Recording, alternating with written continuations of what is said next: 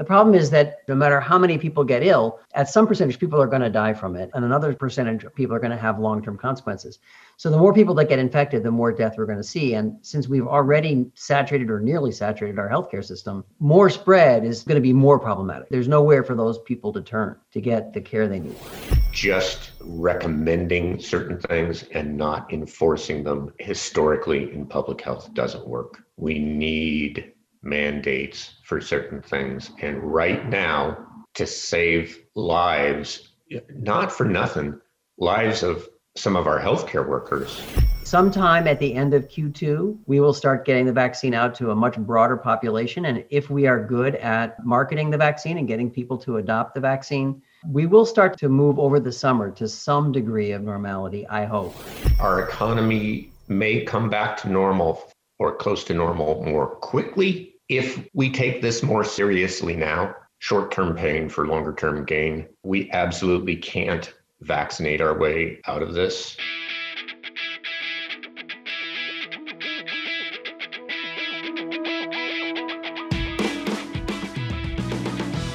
Hey, everybody, welcome back to the Vitalyst Spark podcast. I'm your host, John Ford, and we're back with our second COVID 19 roundtable update of 2021.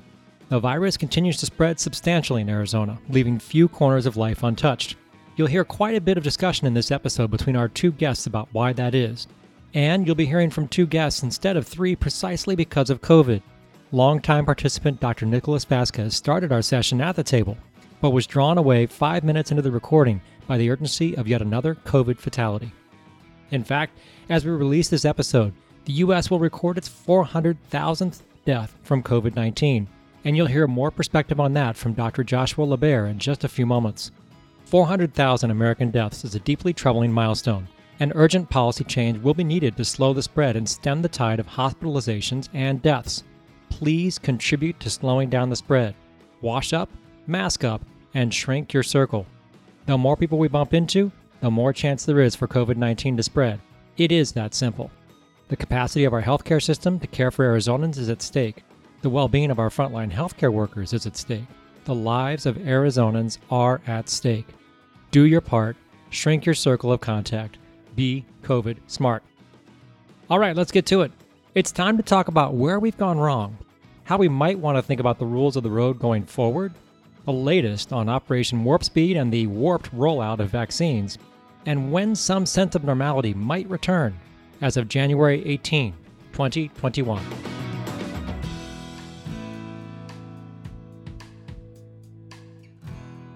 It is time yet again for another COVID 19 roundtable. Today, January 18th, we have joining us Dr. Joshua LaBaer from ASU. How are you, sir? I am good. Thanks for having me.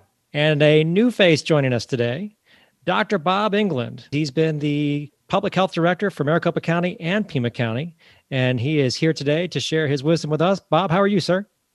I'm hanging in there. Good to be here. Thanks for joining us. Let's get started. Josh, kick us off. Let us know where we are now. Once again, Arizona uh, leading the country and at various times the world in per capita incidence of the virus. We are experiencing the worst wave of our history. The, the number that sticks out to me is that we are rapidly approaching a number of deaths in Arizona that will put this in terms of a 12 month window, the leading cause of death. It won't be per annum based on January to January because the numbers of deaths didn't start really coming here until March or so. Typically, in a year, we have around 12,000 deaths from heart disease or cancer, and we are at 11,200 deaths now from COVID 19 and at the rate at which we are seeing deaths right now, it won't be but a week or two before, in a 12 month window, it will be the leading cause of death. So, pretty serious right now. Shocking, too, that there's data at this point that shows that the rate of pediatric infection and hospitalization has gone screamingly fast high. Wow. Yeah. yeah. And as more adults around kids get infected, more kids are going to get infected in the home. And that's usually the direction of transmission involving kids is from adults to kids. What worries me even more about the death rate is that we've got so much more to come with new variants of the virus coming out. You know, viruses mutate. That's what they do. There are random mistakes in copying their genetic material, and most of the time that doesn't result in anything that survives or is new. But anytime a virus mutates in a way that makes it more infectious, that new variant is the one that's going to spread now faster than the old ones and will outcompete, so to speak, the original variant. So if we've got even more infectious virus coming down the pike, which we almost certainly do, and our rate of infection becomes that much higher if we don't change our behavior. Even though we're already swamped in our healthcare system, you're going to see it get even worse before we're out of this. And if that happens when we're already at capacity, we may have a higher death rate because we just can't take care of people as well. Every time that you see those state numbers, by the way, that say 93% of ICU occupancy, that's based on beds that don't have any people to take care of them. We're at 100% or beyond. We have fewer staff taking care of people in critical condition than you would normally have. And that's not just for COVID, it's for everything because they're overwhelmed and they're exhausted. And yet I'm really scared the worst is yet to come. Yeah. I mean, is it possible at this point to even imagine a future that gets worse and how sure. that will play out? Sure. You'll exceed hospital capacity. They won't be able to take care of people. They're going to have to start triaging and making decisions about who gets care and who doesn't. Depending on how the variants play out, we could be facing as many deaths going forward from this as we've had so far. And oh, by the way, other causes of death look worse too because of all the postponed care yeah. that everybody's been doing. Right. So, it's, it's hard to estimate what that will be yet, but clearly, just looking at the way the hospitals are so occupied by COVID patients, people who need other forms of care, cancer surgeries, who've been ignoring chest pain for a while or whatever other causes, right. uh, those folks are trying to decide should they come to a hospital where they know the addition of a COVID 19 case is not going to improve their health. And so they're avoiding it, understandably, and that can't be good. People hear the term elective procedures and think no big deal that the hospitals are putting off elective procedures. They're still medically necessary. Right. It, you're not talking about facelifts. You're talking about people who are putting off procedures to work up their cancer, who are putting off screening procedures that means early detection of some conditions is not going to happen until we're out of this. The only way for us to protect ourselves is to take this societally more seriously. We slowed it down before during the summer. We know how to do it. We can do it again. And while it's not highly desirable, we've got to protect our healthcare system and our healthcare workers. Young people who statistically won't get into serious trouble as often as an older person have to understand that when they do the calculus of risk taking, they're not taking the risk for themselves. It's an infectious disease. They're risking everybody downstream from them who might get unknowingly, unwittingly infected by them. And you're a link in a chain of transmission that we have a responsibility to each other to avoid. You know, I saw an article in the Republic about at least two concerts that have happened in the valley lately with upwards of 100 people in a small venue crowded in together without masks. And while you may not have concert goers wind up in the hospital from that, there will almost certainly be other people further downstream who will wind up in the hospital because of those. If we can't change behavior via persuasion, which history tells us you really can't very well, then we need to enforce it. We, we just do healthcare workers are putting their lives on the line trying to take care of people because somebody further upstream couldn't manage to abide by some pretty simple mitigation measures. The Journal for the American Medical Association, finally known as JAMA, published a research letter tracking pediatric rates of infection from May to November. In Arizona, in May, pediatric infection rate on a per 100,000 basis was 2.0. By November, it was 32.8. Wow. What is that? Is that evidence of community spread finally reaching children? Is it evidence of new variants? Is it both? First of all, I would say it's the former. I think it's community spread reaching kids. And the classic path here is that the, uh, the parents actually collect the virus out and about and then bring it home to the family. Uh, although there have been some cases of kids getting it in sporting events and whatnot. But there's not a lot of strong evidence to suggest it's happening in schools. I don't think that is the primary source of transmission. I think it's parents bringing it home. Once it gets into a household, it's hard to keep it from everybody else in the household. That's a serious problem. We don't have strong evidence right now that the big variants that we're worried about, the B117, which is the UK variant, and the B1315, the South African variant, are in Arizona yet. We certainly know the UK variant is in the US, although it's not high. It's probably 100 or something reported cases or around there in the entire country. We've been looking for it in Arizona using the test that we run at ASU, which would pick it up if that pattern emerged. Although we've seen that pattern when we've gone to verify it, it's turned out to be something else. It's not yet turned out to be the UK variant. It may well be somewhere in Arizona, but it's not common.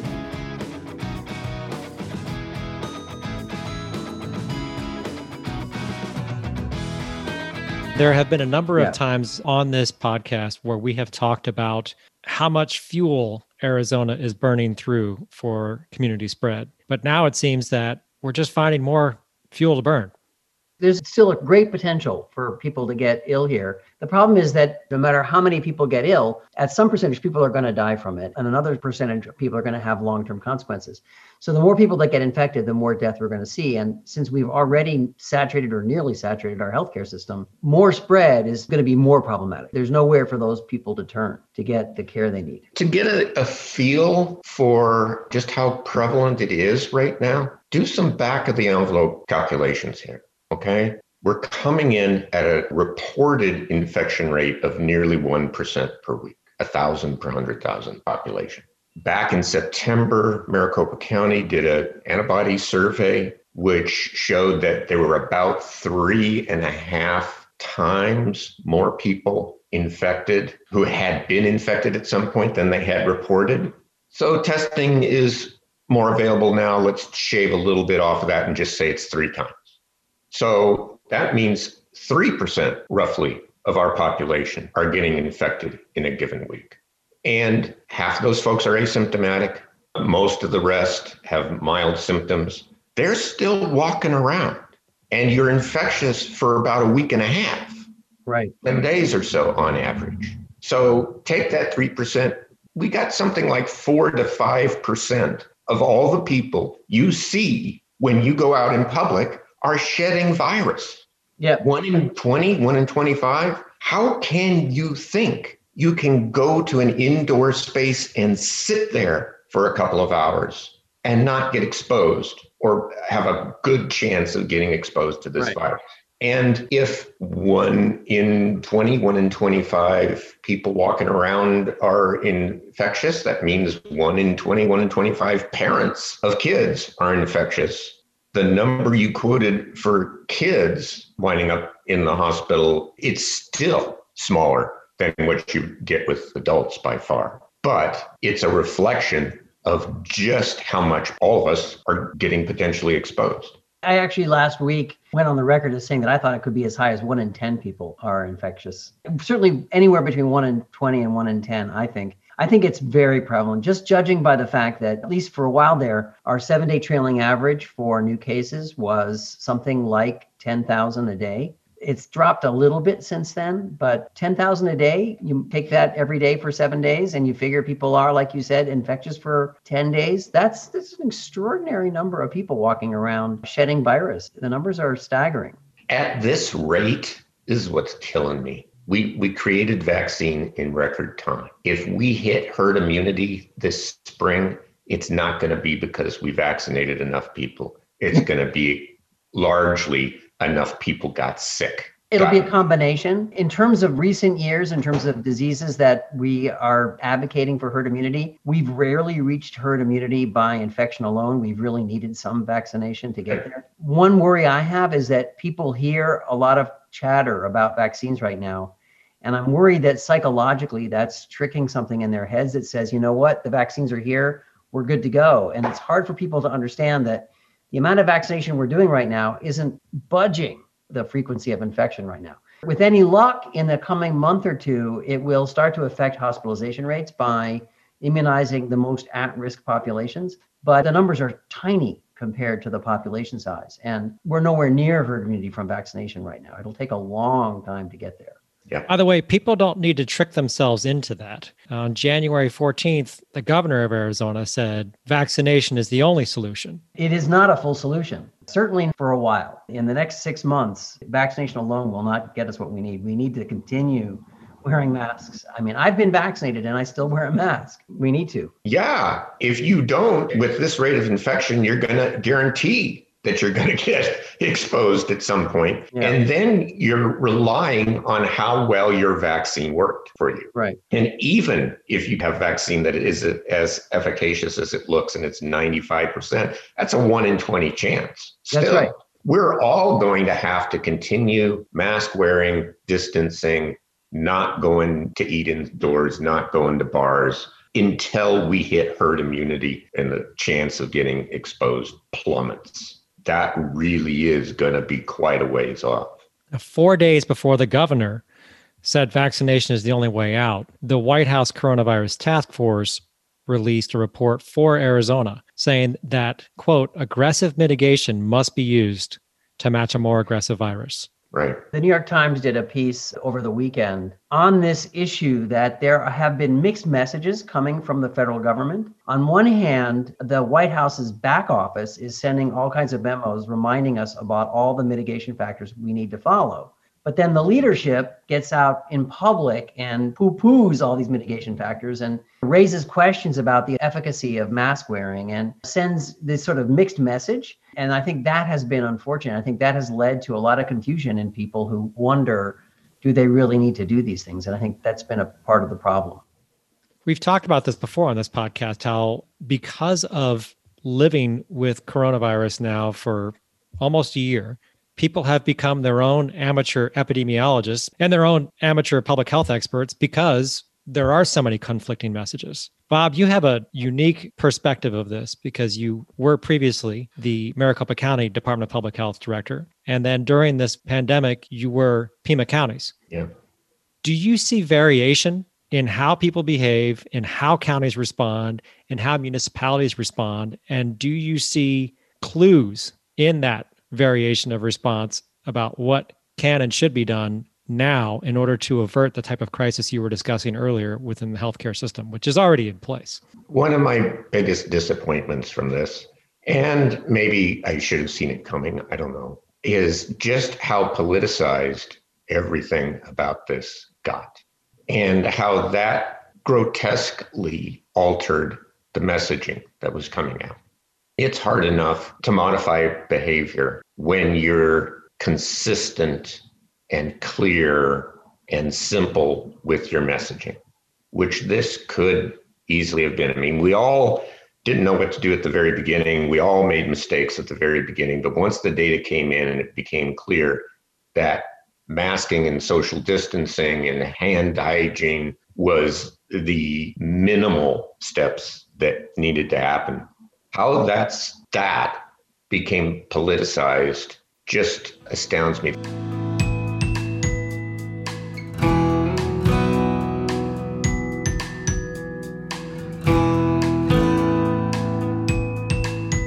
Best analogy I can make with the responsibility to protect your fellow citizens by wearing masks versus the freedom argument that you're impinging on my freedom is we're trying to keep society open. We're trying to keep businesses open. We're trying to save the economy. And what we're asking everyone to do in order to do that is just wear a mask and take this seriously and don't gather together without masks and so forth. To me, the freedom that's being called out is like freedom to go anywhere you want, drive anywhere you want on a public road. We all have that freedom, but none of us get to do that just as fast as we damn well please. And none of us get the freedom to take stoplights as a suggestion and ignore them if we want to. We have simple rules of the road so that your driving doesn't put somebody else at risk, or at least as low risk as possible. That's all this is. we're saying, yeah, you can still go to the store, you can still go outside, you can still live your life. Just put on a mask. And it's like as if people insisted, I want to drive drunk and I don't care what you say about it. Or I want to drive 80 miles an hour down my residential street. You're impinging on my freedom if you tell me I can't. There's another metaphor here, which is I don't think any of the people who are complaining about the freedom to not wear masks would argue that people should be allowed to go around without pants on. It pretty much required wherever you go, you got to wear pants. To some extent, that's because of modesty issues, and some of that's because it's public health. Here we have documented evidence that wearing a mask protects public health. Right now, I'd rather people wore a mask and nothing else. I want to go back to something when we were talking about vaccine not getting us out of this. Our response to a slower than we wanted rollout of vaccine supply and vaccine administration just befuddles me. We respond by broadening the number of people who are now able to get it by class. First, we went very quickly to phase 1B, and then we added classes of people, and at least in the state's opinion, dropped the age now down to 65 and up, which is a huge number of people. It's like saying, I got a big water tank. I'm trying to drain my water tank with a hose. And it's taken too long because the size of the hose is too small. know what I'm going to do to fix that? I'm going to pour more water into the tank. That'll fix it. Now everybody's in the same tank together. You went exactly where I was hoping to go, which is the fact that Operation Warp Speed is really quite warped. And it seems like there are multiple factors here. We do have the supply issue. Yeah. We also seem to have a horrible logistics issue related to the statewide website that basically everybody's having frustrations with getting an appointment. Yeah. We heard in a previous podcast episode that people registering in Goodyear are being sent to Snowflake for their shots. Josh, talk us through exactly where we think the system is now relative to both supply and to logistics. Yeah, so the lot lot of complicating factors. First of all, although Warp Speed put a lot of effort into manufacturing the vaccines, there really was not very much effort put into planning the actual getting those things into arms. And there are things that are challenging at several levels there. So you've mentioned several of them. The website needs obviously to get buffed up. There are challenges facing that. There was some misleading information coming about how much vaccine was available. People thought there was more coming, and it turned out that that supply doesn't exist. And then, frankly, we need to get people to actually do the injections. The same people we need to do the injections, we need to take care of patients who are in the hospitals, and some of them are needed actually to do testing. So there's a limited number of nurses or well trained individuals who could actually give the vaccine. So lots of complications. It is true in previous efforts to get vaccines out. On one hand, you do need to limit the flow to the right populations, the highest risk populations. Those populations won't affect the overall spread of virus, but they will, we hope, limit the number of people who need to go in the hospital. If we can get those people vaccinated, we hope we can free up the healthcare system, which is what is most tasked right now. And those people are taxed in a serious way and they threaten everybody's health if we can't get those open. A big issue is getting the actual vaccine in hands. We just don't have the supply we thought we did.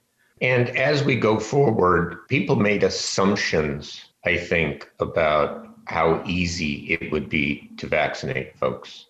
A lot of the vaccination is being done by volunteers. I have to tell you, I mean, I've been volunteering in a number of pods, and people are willing to step up, but somehow we've got to build a larger number of those folks. People assumed that once the pharmacies had it, we'd have plenty and anybody could just walk into pharmacies and get it. Well, they're getting like a couple hundred doses at a time here and there because their business model isn't changing. They're not turning every pharmacy into a, a, new pod where everybody drives through and gets vaccine. They have a limited number of appointment slots so that the same pharmacist is filling pill bottles as doing shots, just like the current model for pharmacies right. giving vaccine. I don't know how to do this better but it's not just the appointment software that's tough. Just from observing, there's a lot of data being collected, and people are asked a lot of questions when they go get their vaccine. And that's the slowest step, even though there's been registration and everything beforehand. And I don't know what institutional issues there are there. I don't know how much of that is being imposed by the feds. Uh, maybe one of you guys do know. I got my vaccine because of my clinical testing lab. Dignity did it here in Chandler, Arizona. Okay. I gotta say, it was really well run. I, you know, hats off to them. I did fill out the pre-screen form that Maricopa County had set up, which did ask some screening questions to determine what my eligibility was. I didn't find it particularly onerous. It was probably 10 questions all told. And then Really? um, getting to the vaccine site, there was a line of cars when I got there. I thought, okay, I'm in for it here. I was out in 25 minutes, and that included the 15 minutes I had to wait to make sure I didn't get anaphylaxis. So it was pretty well run there. So I've worked that pod too, just one day, and I wasn't doing the vaccinating. I was doing the the monitoring where you sat in your car for 15 minutes. How did you get your second dose appointment? I got an email about 10 days out from when I was due saying you need to register for your next vaccine shot. So I Okay. followed that link and it worked for me. I you Okay, know, good. Yeah. Good, yeah. good. Part of the concern has been a surprising number of healthcare workers did not take up on the 1A availability. I think maybe as much as 50% of people who were eligible didn't get their vaccine, which is a little surprising to me. And I think that may have shaken some folks thinking, well, maybe we should just open up the spigot a little bit more because maybe people are just not going to adopt this thing. But then there was the 75 and olders really did want the vaccine, and the 65 and olders really do want it as well. And so now we have this problem where you're right. You know, everybody's in this big giant vat waiting for a vaccine that's not right there. I mean, this kind of stuff happens. It's a challenge.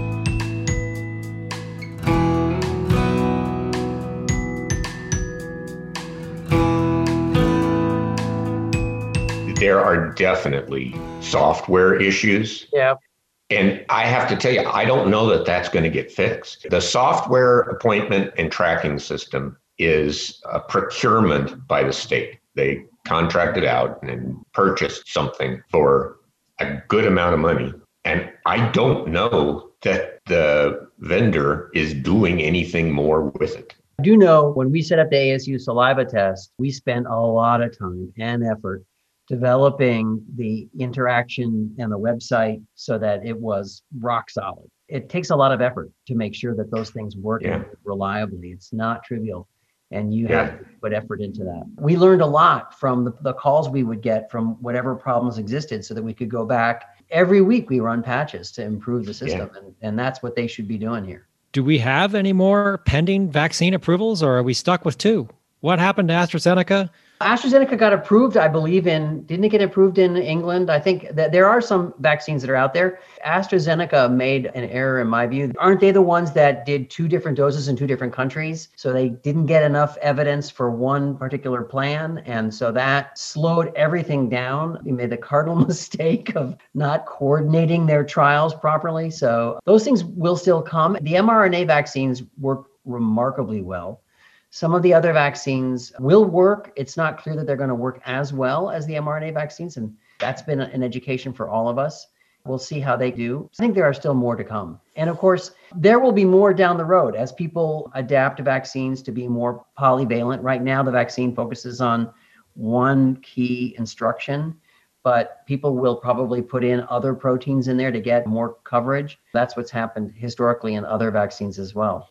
That's a really good point to make. That yes, there are more vaccines coming down the pike in the short run, but also assuming this is here to stay and assuming that immunity isn't lifetime and we're going to need some kind of repeat dosing at some interval down the road, the type of vaccine we're going to be using years from now is almost certainly not going to be the same that we're using right now. For one thing, you should get better herd immunity from a vaccine if you get mucosal immunity from the vaccine Mm. instead of just antibody. ASU even is working on a vaccine, hopefully, that would be intranasal so that you get mucosal immunity as well. And there are other ones out there, I'm sure. As people see this evolve, I hope people don't get confused by the fact that recommendations will continue to change, vaccines will continue to change. What we know about frequency of vaccination is going to continue to change. That's not because we don't know what we're doing, it's because we're learning as we go and we'll be getting better. The old adage in medical school was that half of what they teach you in medical school will be wrong. The question yeah. is, which half? Yeah. By the way, ironically, that's the exact same thing they tell you about advertising.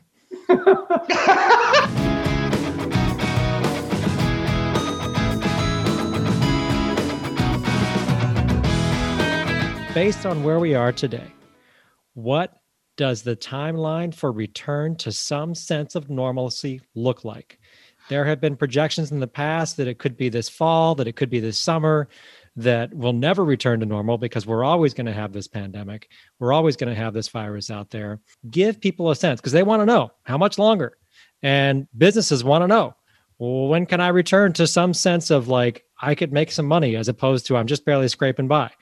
And factor in the fact that a little bit later this week, we've got a new president being inaugurated. I'm going to ask Josh to go first.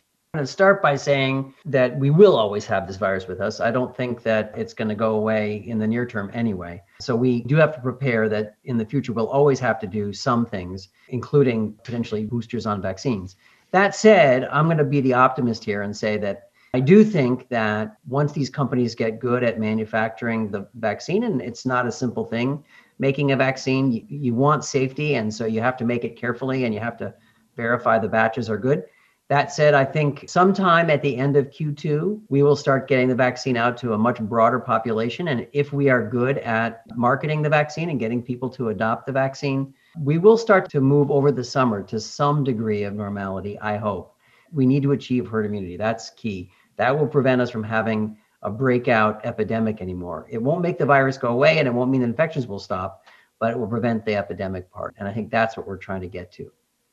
Bob? Roll all those factors up in your head. What do you think? I wish I had a crystal ball. I'd like to know when we're getting back to normal too. I agree completely that this virus or some variant or variants of it are going to be with us for good, probably. One good thing historically that sometimes happens when viruses mutate over time is they become more infectious. That's why they become the dominant strain. But oftentimes less deadly. They'll make you less ill in a historic perspective. So this thing may be a less severe but annual coronavirus that comes around going forward. Ironically, in the long run, I think our economy may come back to normal or close to normal more quickly if we take this more seriously now and return to some of the more severe mitigation measures while we're at the peak of it right now to try and beat it back down quicker and earlier in the springtime. Short term pain for longer term gain. We absolutely can't vaccinate our way out of this, not with the vaccine supply and logistics that we're able to do right now. It'll just take too long. You mentioned change in federal administration. I don't know how much of a difference that will make in some aspects, but I really am anticipating two things to happen. One, our messaging is going to be consistent, at least at the federal level. We're going to have experts saying what we need to know rather than having it be different variations from different officials it would be really, really helpful if state and local officials, elected and otherwise, could fall into line with that messaging so that people are not getting conflicting messages and can understand how important our own actions are. That's one thing. The other thing I expect is real transparency out of the federal government. We should know much better going forward about supply and delivery kind of issues. And again, I really hope we see the same thing from the state here, where the issues are more clear. The mistakes that we're all making are owned up to, and we learn from them and adapt. I made some whopper of mistakes in the early months of this thing. At first, I was trying to preserve face masks for healthcare workers, but I really didn't think cloth masks were going to make a difference. Boy, was I wrong. But once you get the data and you learn from it, right. you admit it and you change your course as best you can. Same thing needs to happen here. Just recommending certain things and not enforcing them historically in public health doesn't work. We need mandates for certain things. And right now, to save lives, not for nothing, lives of some of our healthcare workers, we've got to close down bars and, in my opinion, indoor dining as well until we turn the corner. All right. One last quick question. What, as of January 18th, 2021, are you most optimistic about related to this pandemic? Josh, go ahead. Simple answer, of course, would be that we got lucky this time and we were able to build a vaccine in a relatively short amount of time that is extraordinarily efficacious, considering that many vaccines that we tried at end up, even after many years, are only 60% effective. So I'm optimistic that if we can get people to adopt it, it will ultimately be a game changer for us, understanding that there are a lot of things to get through in order to get people to adopt it. But if we can get it into people's arms, I think it will help us a lot. Okay, sidebar. To what do you attribute that besides luck? Because my answer to that would be two decades of bench research. Yeah, no, there's no question. This was not a surprise. Getting these vaccines is is the absolute result of decades of work on developing better and better vaccines and learning ways to improve vaccines. There's a tremendous amount of science that went into making these vaccines successful. This the old joke is that after years of working hard at this, I'm an overnight success. And that's exactly what happened here. And the effort to fund many different companies' approaches, the fact that many different groups tried at the same time, and not all of them were. And so we're lucky that a couple were, and that is going to help us get out of the woods. But as we've talked about today, that's not enough. We're going to have to continue to improve these vaccines if we're going to have a long term go of this. Bob, what are you optimistic yeah, about as of January 18th? I hope that when we're through this and we're done, looking back at it gives us new insights. One, that we're all in this life together and that your personal safety depends on what somebody else does. And that means we all have a responsibility to each other. The other thing I hope is that people have a newfound respect for what the term essential worker means and how reliant we are on other people to keep each other alive and especially appreciate those who stepped up and took extraordinary risks to take care of people and not just in the hospitals and the ICUs, but especially people like the nursing assistants in long term care who, despite knowing patients were infected with COVID, still sponge bathed them and took care of them in every way. That really says something about us. Thank you, Bob, and thank you, Josh. As Bob pointed out throughout his first visit to our roundtable, we could use some reflection and recalibration regarding how we think about this pandemic's rules of the road, how we choose to do or not do things, and especially how we honor essential workers and healthcare personnel. If Dr. Nick Vasquez had been able to attend this recording session, there's no doubt in our minds that some Arizonans' current behaviors would be declared not just risky, but more like a slap in the face to healthcare folks, who at the same time are getting lip service about being heroic. Given where Arizona stands regarding community spread, perhaps it's time for all of us to be more heroic ourselves in terms of behavior change that could help turn the tide of hospital system stressors in particular. Yes, this is your second reminder from Vitalyst to please be more COVID smart. Wash up, mask up, and shrink your circle. As Bob and Josh's rough calculations demonstrated, as many as 1 in 10 of the people you bump into out there are likely shedding virus without knowing it.